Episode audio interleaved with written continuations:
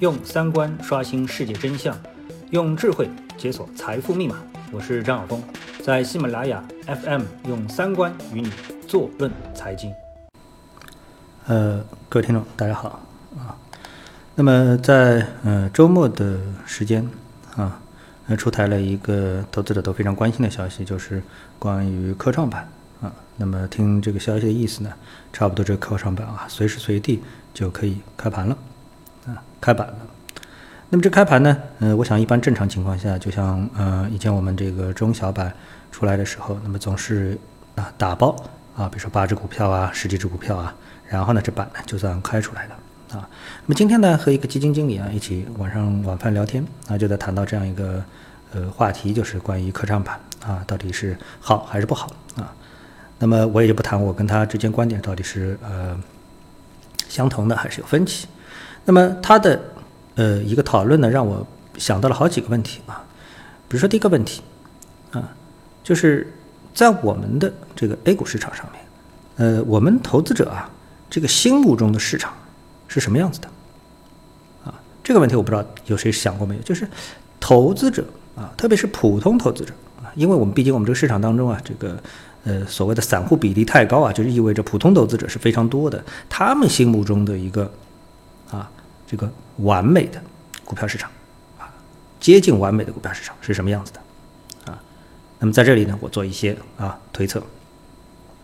第一，别扩容，啊，别老是扩容，啊，有个一千只、两千只股票啊，呃，甚至于在更早的时间，给我个五六个、百个股票，能够让我炒一炒，就很好了，啊，所以呢，普通投资者一定是反对扩容的，啊，别老上新股，啊，啊，这个上新股啊，就是面。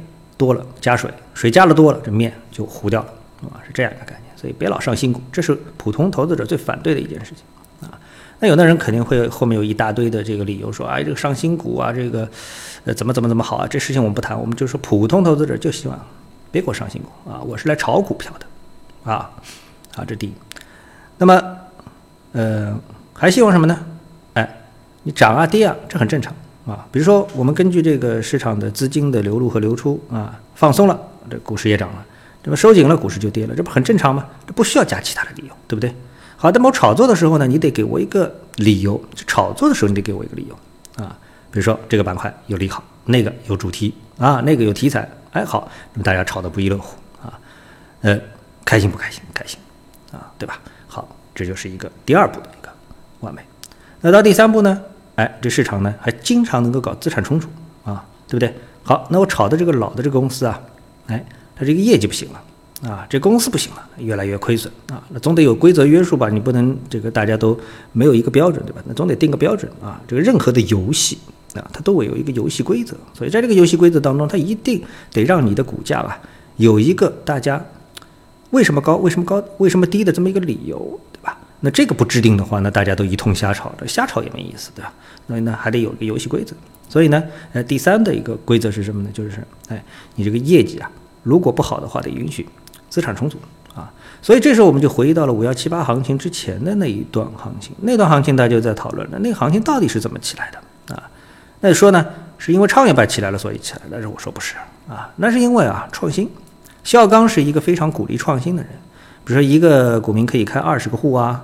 啊，配资啊，闪形基金啊，啊，这个一年增发、三年增发啊，其实都他手里出来的啊。正是由于源源不断的从市场、从这个社会啊各方面找钱啊，比如说增发啊，没有这个定向增发，我们说一年增发、三年增发的话，其实很多大机构的资金或者是一些银行资金，没有通过啊这个优先和劣后。什么叫优先劣后？劣后啊，这个投资者直接投资者就是劣后啊，这个他来负担这个损失。啊加了一个杠杆呢，那杠杆部分呢就是要优先，优先呢可能由银行通过发理财产品来出啊，所以这部分人他们的这个赚的虽然不多，可能赚四五个点啊，五六个点，但是他们的本金是保证的。那劣后就不一定了，劣后可能就是要亏啊几十个点，甚至于亏光这都是有可能的啊，由他们来保证优先的这么一个一个利益啊，如果不对的话强平啊，就这么一个概念啊。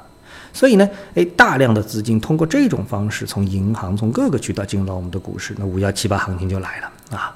那么接下来，哎，去杠杆，哗一下子啊，就出现股灾了啊，就这样，啊，就这样。所以股民心目当中的这个理想的股市啊，不是啊，我们说不是我们哎去创造一个新的板就能够提供的啊。所以呢，这个新的板和股民心目当中的这个股市其实是有比较大的差距的。比如说，哎，五十万的门槛啊，很多投资者哎这个把五十万投到创业板、科创板当中去，有吗？没有钱，没这么多钱，那这事儿自然就做不成啊。据统计，全国。只有三百万股民是有五十万以上的这样的一个资金的，就是三百个户啊，三百个户啊，三百万个户啊。那么全国我们一般情况下的号称有多少股民呢？呃，经常会说，哎，全球啊，全国有一点七亿股民啊。如果这个数字是真实的，三百万的这个数字，那一定是真实的啊，因为这个是比较容易统计的，那比例就很低了。所以呢，哎，我们说我们这个科创板啊，其实啊，这个道路。还是比较这个不容易的啊。其实理想当中的，我们说科创板啊，我们说这个科技企业要发展等等之类的，其实本身呢，它是有一个相对比较成熟的这么的一个体系的，但是时间周期会相对比较长一点啊。嗯，起码到没有科创板出现之前，这些企业啊，它要上市难度是非常高的。无论是欧美股市还是中国股市，其实都是有一定难度的啊。尽管已经给了它很高的估值，但这个估值啊，最终要资本市场，就是特别是要股票市场你认可，还是有很长的一条道啊。一般的一个公司起来，哎，一开始不是自筹啊，或者是天使啊，天使投资，哎，这个企业就起来了。这起来之后，是不是就一定成功了？当然不是啊，它这个经历的一个很危险的一个过程，慢慢的、慢慢的，哎，出现了这个风险投资啊。风险投资的第一轮叫 A 轮啊，A 轮投资啊，A 轮他说，哎，你这企业不错，我来投啊。那最近呢，就有一个企业在跟我说啊，有一个一个公司在跟我说，他说，哎，这个小方啊能不能帮我找笔投资？不多啊，不多，就三百五十万啊，就三百五十万。然后呢，已经有一个上市公司啊，这个正宗的上市公司已经领投了啊。因为领投什么概念呢？就是如果有一个哎，让个大家比较相信的一个企业去这个。他带头去投这个公司，用他的声誉来保证说：“哎，我已经考察过了啊，这个公司，呃，可以的啊。当然，他只是用自己的行动啊，不是用口头的这种保证。他没有开宣传会，他就用行动。你看，我已经投了啊，这是行动啊。那现在他说：哎，就盘高了，那还是三百五十万。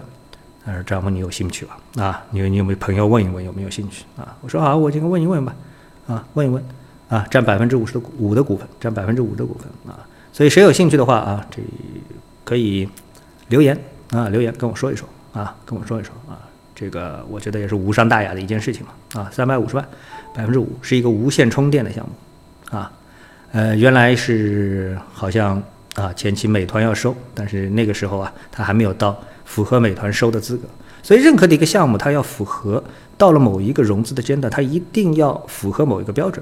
啊，所以我们回到这个科创板的说这个项目，哎，天使哎有它的标准啊，输了没关系啊，这是天使投资。A 轮啊，它就要评估了啊，我投投多少时间，投进去之后怎么样啊？未来什么时间点能够上市？我兑现之后能挣多少？有没有行业前景怎么样？哎，那么这个时间跨度放在那里？到未来过了五年，是不是变成一个落后的技术呢？啊，这些都是需要考虑的一些问题啊，都是需要考虑一些问题。然后呢，A 轮投好之后，哎，公司哎可以。啊，运行的不错，B 轮也来了，C 轮也来了啊！以他们专业的数字去判断一个企业到底能不能够继续做这样的一个成长，一直培养到符合啊上市的要求了，这时候上市了，选择是在美国上市还是香港上市啊，还是在 A 股上市、日本上市都可以啊，但是要符合上市的规则。我们现在一下子啊，科创板把这个上市的这个门槛啊。好像一下子就降低下来了，啊，降低下来了。这个，哎，如果说这个企业跳过了，啊，甚至有可能跳过了 C 轮、D 轮啊，这个前面的专业投资人的这种鉴别，直接让股民来承担投资的风险，也就是他们成为了这个公司的 C 轮、D 轮啊，甚至于是 B 轮，这是不是合适呢？啊，我觉得这里面还是要打一个问号的。那关键呢，对于我们的普通投资人来说，一个市场出现之后啊，他自己虽然也是韭菜啊，但是他希望他后面还有一堆韭菜啊，那么他呢比其他的韭菜买的早，比其他的韭菜呢又跑得快，这样的话呢，他能在这个市场里赚钱。虽然这这个想法啊，这个是非常完美的，实践实践不了不管，但是他总之他知道啊，他的前后左右也是都是占满了韭菜啊。但是呢，对于科创板而言啊，这个五十万的这个门槛一开之后啊，我就觉得韭菜是不是太少了啊？对于一个缺乏韭菜的啊，在这个 A 股。存在的这么的一个市场，它的前景会不会如日中天，如大家所想的啊这么蓬蓬勃勃？我觉得可能需要打一个问号啊。好，所以看到这个消息之后呢，我提出个人一些啊自己的一些想法，供大家参考，看看对大家是不是有所帮助啊。好，谢谢各位。